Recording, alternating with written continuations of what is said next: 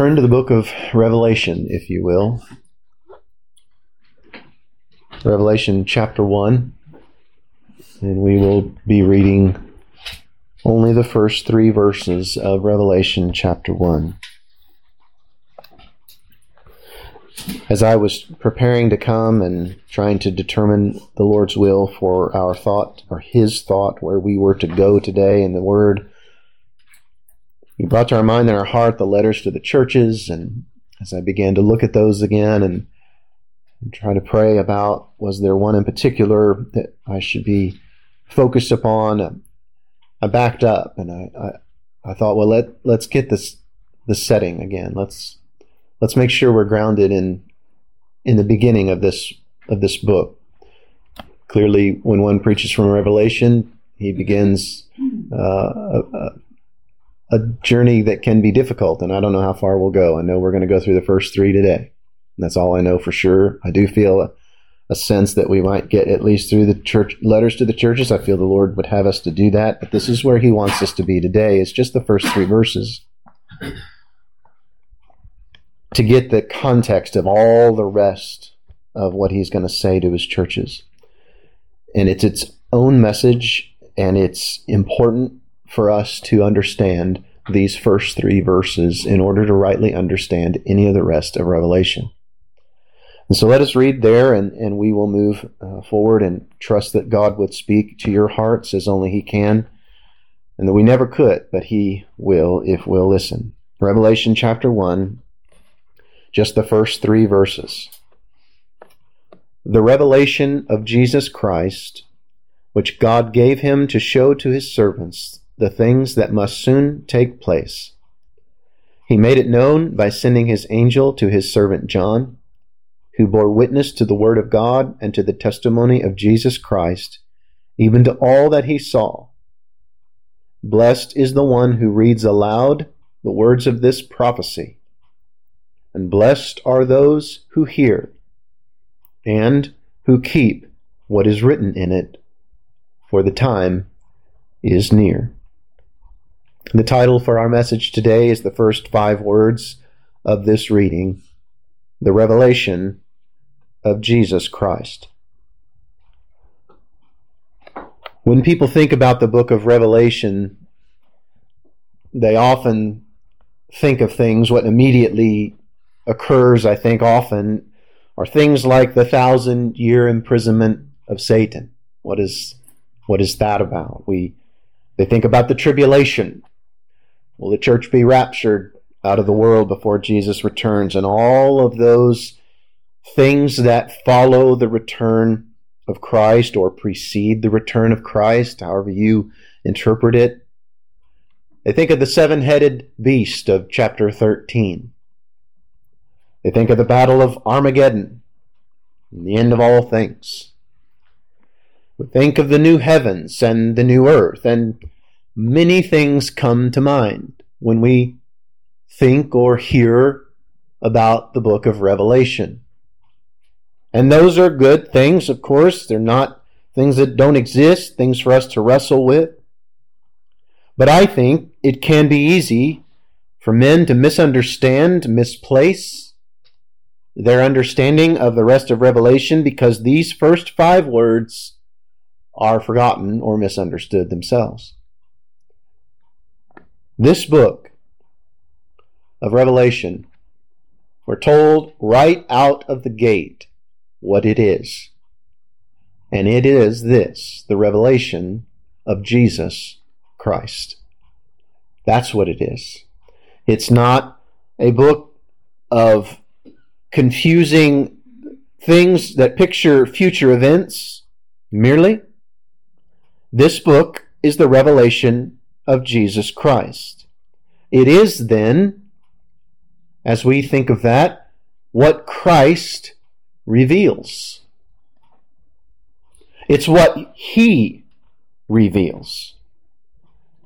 In one of the study Bibles that I have, I read this and I want to quote it for you. Revelation draws back the curtain of the unseen realities of life for God's people. There is a spiritual battle going on And the risen Jesus reveals these visions to John so that God's church will be aware of what is happening now and in the future. Draws back the curtain of what appears to be going on to remind and to show and to reveal what is going on in the world, in our lives. There are a lot of things that appear to be going on today men and women in positions of power and influence in governments across the world that we perhaps agree or disagree with. There are wars going on, as there always have been. There are things that are happening that seem to be of great importance, and perhaps they have a measure of importance. But the revelation of Jesus Christ pulls back the curtain from those things and shows us greater things still that are happening and going on, and it is Christ that reveals them. The book of Revelation is the revelation that Christ reveals, not merely a book that reveals Christ. And there is a difference. What we read in the 22 chapters of Revelation are the things that Jesus Christ, the Son of God, has revealed to us, has shown to us. And that is what he says. And why is that important? It's because the one who knows all has ever been and will ever be, who knows everything about your life and mine and the other seven billion people on the planet today, and all who have come before and all who will come after, and every event to him is known and seen. He has lived every moment of your life to this point and every moment of your life that will come, and so can be said for all other people. This is the one who is revealing things to us. So certainly we should be interested in what he has to show us. It is the revelation of Christ, and Christ is the great revealer of truth and reality. What actually is. What is and what is not. And had Christ the Lord Jesus Christ not revealed what he revealed to us here in this book, and not only in this book, but in his life through the Gospels? Had he not revealed what he has revealed, we would all still be in darkness. And it is the lack of an understanding of what Christ has revealed that keeps us in darkness. But he has shined the light of truth. Christ himself has revealed, has been the revelator of what we are to know. Man, ourselves, we could have searched for millennia after millennia and never found the truth that Christ alone reveals. We would have never found it. Our own lives, I think, remain shrouded in mystery until Jesus reveals to us what they are. Without His revelation, they are things that we don't understand. Not fully. Those existential questions that man has been asking himself since time began are answered in that which Christ reveals. They're not answered anywhere else. Who am I? Why am I alive? What am I to do with this life that I've been given that I know is set in its time and it is limited? It is not going to go on and on and on. Who am I and why do I have life as I said? And what am I to do here? And perhaps most pressing, what happens when I die? Well, Christ has revealed the answers to these questions. No one else has not in the way that is ground in the human heart as and rings with the truth that Christ reveals. He has revealed to us who we are. That we are creatures made in his likeness and in his image, but we are also sinful, having chosen sin. And he reveals to us who God is, who he is, and, and about his righteousness. And so in so doing, Christ has revealed to us our sin and God's righteousness, His holiness, and these two things cannot exist together. One is going to overcome the other. He reveals that broken relationship between us and God, and Christ has revealed to us the remedy and the solution and the way of salvation so that we might once again be made right with God. But it is Christ that has revealed this. It is Jesus who has revealed this. And this book of Revelation is a picture of what God's people are to understand as they move forward in the world. And what we, we perhaps want to just take a moment and ask those of you that are here today what Christ has revealed to you about yourself and Himself. Are you hearing what He is saying? This book is what Christ reveals most specifically to His churches to his followers, to his people, and what he wants them to know as they move forward after the time of the apostles. Most specifically, you see the scriptures are coming to a close, and you know this. This is the last book of the Bible. It's John on the Isle of Patmos. He's a very old man at this point, and he receives the revelation of Christ. But it's, he is the penman he is the secretary, we might say. He is the recorder, but he is not the author. This is Jesus' revelation to us, to his church. And he's going to go into revealing to the churches what he wants them to know. Revealing to them the things that he believes and he knows that they will need to know. Christ reveals to them what they need to know as the apostles close their eyes in death and the final one with John himself. You see, as John is writing this book of Revelation on the island of Patmos, the previous 100 years, by some measure, the previous 100 years had been a time of world changing events. From the birth of Christ himself, his life, his death, his resurrection, that, that world shattering 30 years of the time of Christ's birth to his death and resurrection, world changing moments. All of history prior to it was looking forward to that day. All of history since that day looks back to these days, to those 30 years, and then those 70 years that followed, and those first 30, particularly with the book of Acts. The church's growth under that, the direction of the apostles, and, and it spread throughout most of the known world. And, and the miracles that had been going on for these 100 years through first with Christ and then the power that he gave to his apostles to continue them. There are some 70 miracles in the New Testament that are recorded. And according to John chapter 20 verse 30, there are many that aren't. Miracles had been going on. People had been seeing undeniable proofs of the of the Son of God being Jesus Christ and all the things that he had did. And again, the rapid expansion.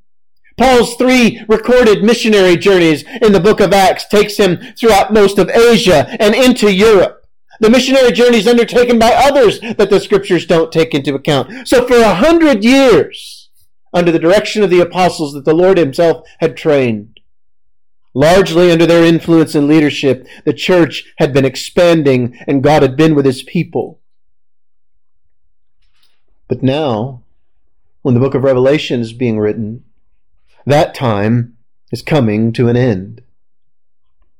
Some may have wondered or thought that with the death of the apostles and this final one with John, that it would perhaps be the end of Christianity.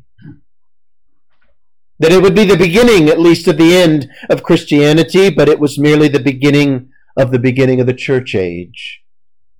But God is not going to leave his people without instruction. And we need to understand what is being said to us here. While this period of time was coming to an end, like all others have and all others will until the end of time itself, the church is going to continue on because Christ has revealed to us what we are to know, what we're supposed to understand about our lives and about the world. Ever onward, the church is to go, carrying the message of hope in Christ, ever onward, to all the way down for 2,000 years to us today. The church has moved forward through the world, carrying this message of hope in Christ, ever onward through the trials and the loss, the blood, the sweat, and the tears that they have shed and that those that came before us have, have endured so that you and I might have this precious gospel, this revelation of Jesus Christ to read it for ourselves, to understand it for ourselves, to know God for ourselves. This has been the work of the church through the centuries, and Christ left his people with the revelation that he wanted them to understand. To set their feet on a rock as they moved forward from this very unique and special time that had, had come prior. The church goes ever onward, battered and bruised, but never overcome. The world continues today in, in perhaps more aggressive ways than we've experienced in our lifetime to, to quiet, to silence, to intimidate. But Jesus has given us His revelation. He's told us what is actually true and what is actually real and what is actually happening. And the church will ever go onward until the groom returns to gather his church, his bride. And as I say that, and as I thought of these things, I hope, I pray that I and you and all of us together would derive strength from the nearly 2,000 years that the church has been making her way through the world and the strength that this book and this revelation of Christ gives to us. Think for a minute if we didn't have it we didn't have the revelation of Jesus Christ. The darkness that we would be in about our own lives and about where it is that we are heading. But we are not in darkness, those that know Christ and avail themselves to his revelation.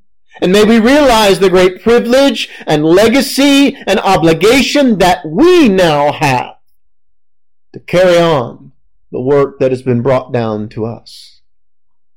The blessings that we have been given are now to be carried on to be a blessing to others. We are blessed in order to bless other people and to bless God with our words and our actions and our thoughts. And this has been going on, and much of the strength that we gain from it is because we have the revelation of Christ. We know where this is all heading. We know we may not know all the details, or may not agree on them, but we know where it ends. Revelation contains the things God wants us as His people to know as we carry on. It tells us of things that are going to happen in the future. It does. It, it tells us the things that threaten the church individual churches, by extension, our own, the things that threaten our church's spiritual connection with Christ, they're revealed here. Things that please God and things that displease Him, they're revealed here in the revelation of Jesus Christ. God has not left us without knowledge of the future and what is coming. We don't have to guess about it. We don't have to wonder about it. We know. Again, we do not know or possess specific or exact knowledge of all that's going to take place between now and the end of our lives or the end of, the, end of the world, but we do know the ultimate end of the matter. We know the ultimate end of all these things because Christ has revealed it to us. Let me ask you some questions as the Lord asked me. The revelation of Jesus Christ, as He's told us who He is and who we are, and helps us understand where we're going and where this whole world, all of the river of time, as it empties again into the ocean of eternity. And we know where that place is going. We know what's going to be there. Is that knowledge and awareness directing my life? Is it directing yours? You see, sometimes we want to dive into the details of Revelation and have all kinds of theological discussions, and they can be helpful or interesting or whatever, one way or the other, but we cannot miss this. The ultimate end of the matter is that awareness and knowledge giving direction to your life. Is that what's driving you? Is this knowledge of the, that God is, that the Lord has given to us in His revelation? Is that awareness the light that guides your life? What in your life and mine? What is it in our lives that, that don't make sense when we place them next to the knowledge revealed in the revelation of Jesus Christ? Knowing where this is all going, knowing where it's all going to end, knowing that time is short and it's near, knowing that outside of Christ, man does not have any hope in eternity. That he will forever be separated from God in darkness and cast out. Knowing that we that know him have a home in heaven that he is preparing and a place there and knowing that this place is not eternal, it's temporary. Knowing these things and setting them, uh, seeing them clearly, the things that Christ has revealed to us. When He saved us and forgave us and gave us peace and again set our feet on a rock and established our goings and we are headed home to heaven. What in this life doesn't make sense in light of that revelation? There are probably some things if we look close, maybe we don't even have to look that closely to see some things that don't make sense, given the revelation of Jesus Christ. Charles Spurgeon said it this way Time is short, eternity is long. It is only reasonable that this short life be lived in light of eternity. Tozer said it this way The only safe light for our path is the light which is reflected from Christ, the light of the world. The things that Christ has revealed to us as that light shines in the darkness of this world, in the darkness of our own understanding, in the darkness of our own lives, where we don't know which way to go, and we don't know whether to turn right or left, or stay still or move, and we don't know how to move at all, perhaps. But Christ has revealed to us and shown us where we are going, and He can show us where we are to go yet today. In Psalms, we are told that the Word of God is light to our feet. We look down, and because we have a light to our feet in the Word of God, it shows us where we are. It shows our footing. It shows us that. But then not, not only is it a light to our feet, it is a light to our path. It shows us where to go. And Christ has revealed these things to us. Is Christ lighting your way through this dark world? Is the revelation of Jesus Christ lighting your way through this dark world? Or have you been living so long in its darkness that you have forgotten that you have eyes to see and a Savior who will light the way? Has the darkness grown so normal and by the way, have all of those around us, or many, I shouldn't say all by any stretch, many, if not most, around us in this world, walking around in the darkness of their own misunderstanding, and we grow accustomed to the fact that, well, maybe darkness is just the default position. And then we stop and we say, but, but Jesus has revealed to us his truth, the truth that is, there is a revelation of the Son of God to know and to understand, and that will then settle so many other things in our life. Life, life is difficult. You don't have to live very long to understand that. It's hard. It's hard largely because of sin, our own and the sin of others, and the fact that we just live in a fallen world. It's just a, it's just a reality. We are going to have difficulty and trial here. But Christ has revealed to us. He's, the revelation of Jesus Christ has come to us through His Word and through His Holy Spirit, and he talks more about that in the, in the later verses. But we have to ask, in the midst of all of that trial and difficulty, are we relying upon Christ? Are we complicating? Are we mis applying what might be called the simplicity of the gospel. You know, if you're in a room with absolutely no light at all and there are some things on the floor and you're trying to walk from one end of the room to the other, you're you're at great danger of running into them, aren't you? But you turn on the light and it's not hard to avoid them. The things we struggle with often in our life are because we have not listened to the revelation of Jesus Christ about our lives, about this world, about the lives of others. It's not that it's difficult so much as we can't see. So avail yourself to the revelation of Jesus Christ and he will turn the lights on. He has revealed to us these things. And so because of that, verse 3 tells us, blessed is the one who reads aloud. I don't think the scriptures have said aloud without a purpose. The scriptures ought to always of course, you can read them silently, of course, but they should be read aloud in the church for all to hear. The revelation of Jesus Christ. Let this be read aloud. There are to be no hidden agendas. This is what the church is to be about. The proclamation of the revelation of Jesus Christ.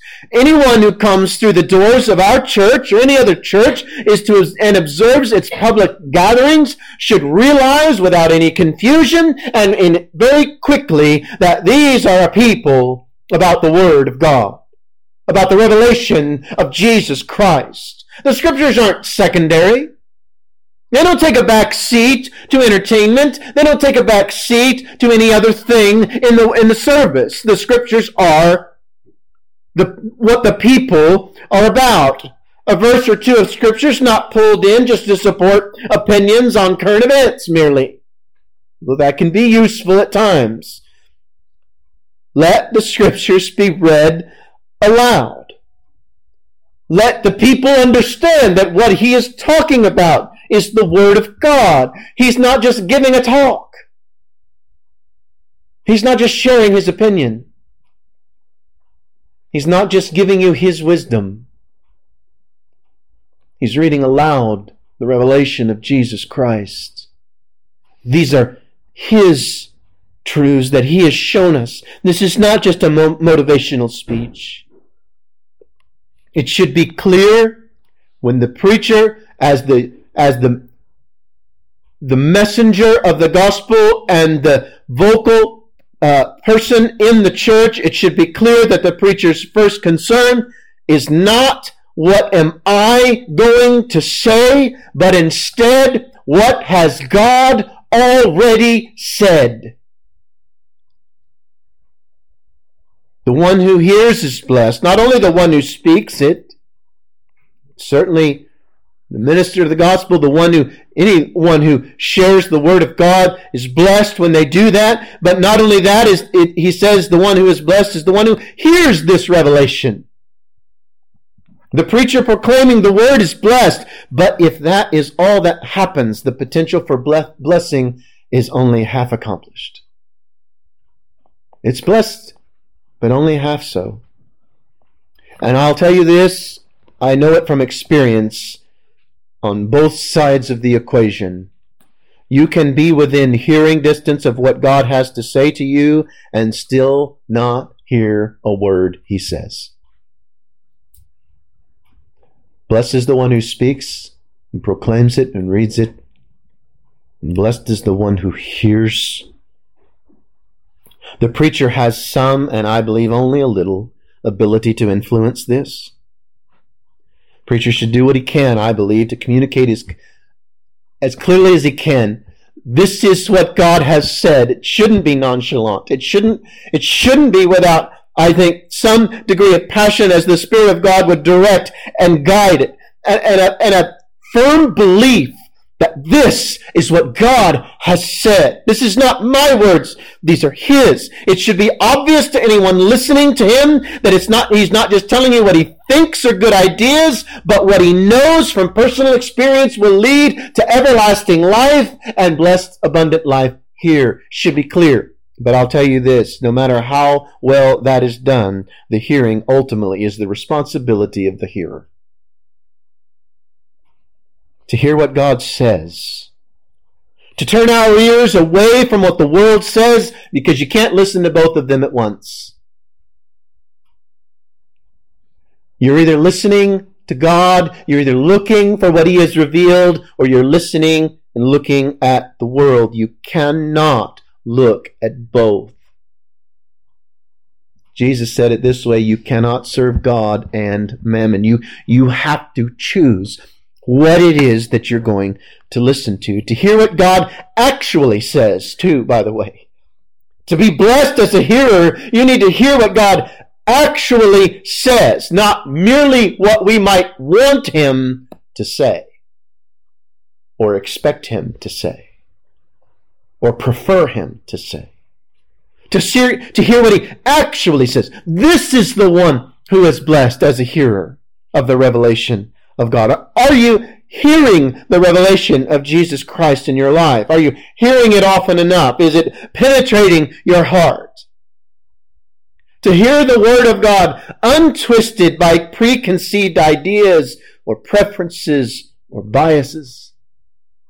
To come to this place and hear the Word of God or to be in your closet at home in prayer with the Word of God open and to want to see and have Christ revealed to you in your own heart what He has revealed in His Word to make it real to you. Blessed is the one who proclaims it and reads it aloud. Blessed is the one who hears it. And thirdly, blessed is the one that keeps it. If we hear the revelation of Jesus Christ in our life and He shows us the way and we hear that and we understand that is the way that I need to go. When He comes and He convicts us of sin and we know in our heart that we ought to bow upon our knees and ask for forgiveness and have faith in Him that He is faithful and just to forgive us our sins and to cleanse us from all unrighteousness and to make us new creatures after Him so that from that moment throughout the endless age of eternity we are His child. When He comes comes to us and he draws us to himself and he convicts us of sin, we know that we ought to go to him. Blessed is the one who not only hears it, but keeps it, does it. Blessed is the one who God calls them in their life to go somewhere or do something or speak to someone or take this job instead of that one or to, to do this with your life. Blessed is the one who actually does it who puts boots on the words and moves forward in his life. The preacher must read the word and read it aloud so the people can hear this revelation of Jesus Christ as we are given in the scriptures. The hearers must undertake the serious work of hearing what is spoken, but there is one step beyond these two, the keeping of what has been heard, what has been written. There is blessing in the reading, there is blessing in the hearing, but there is, I believe, greater and further blessing in the keeping of God's word once read and heard. This third and last blessing, I think, is perhaps the one most often missed by us, though, isn't it? It's spoken. The revelation of Christ is, is spoken and read aloud. This is not the preacher's revelation. This is the revelation of Christ. This is what He has revealed. It's read. We, and not only is it read, but maybe we give it the attention that we ought to and deserve, and we hear, and we think, oh my, oh, I, am a, I'm a creature made in the image of God, and I'm, I'm here for just a little while, and I don't know. Tomorrow is not given to me. I, I don't know what's, what's in front of me yet. Time is, is, is, is uncertain. And so, because of that, I am going to go where He sends me. I'm going to do what He tells me to do. But maybe you have been in a situation where you were present when God's word was spoken and you heard it. Lost and saved alike, by the way.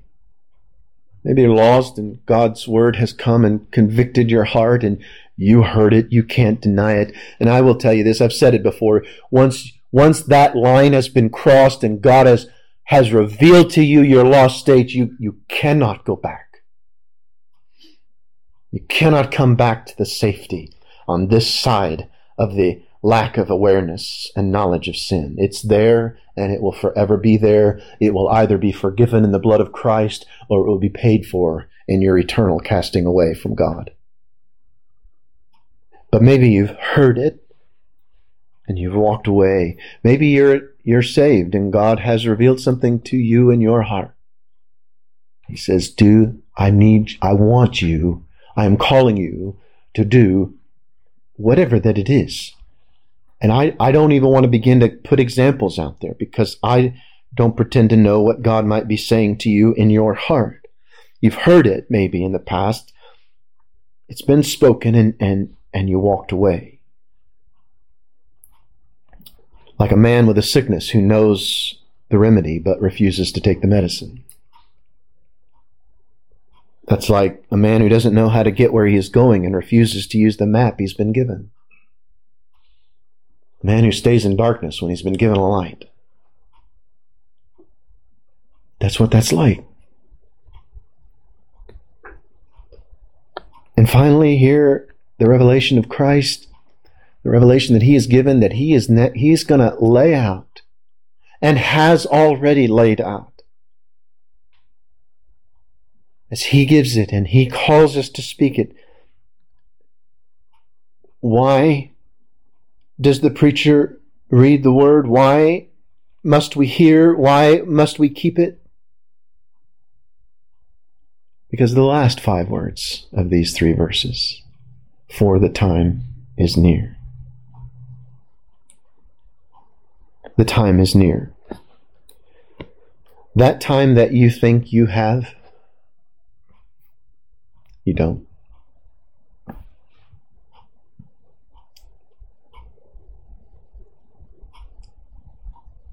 If my math is right, I'm about 67% of the way through a life that would end at 80 years old.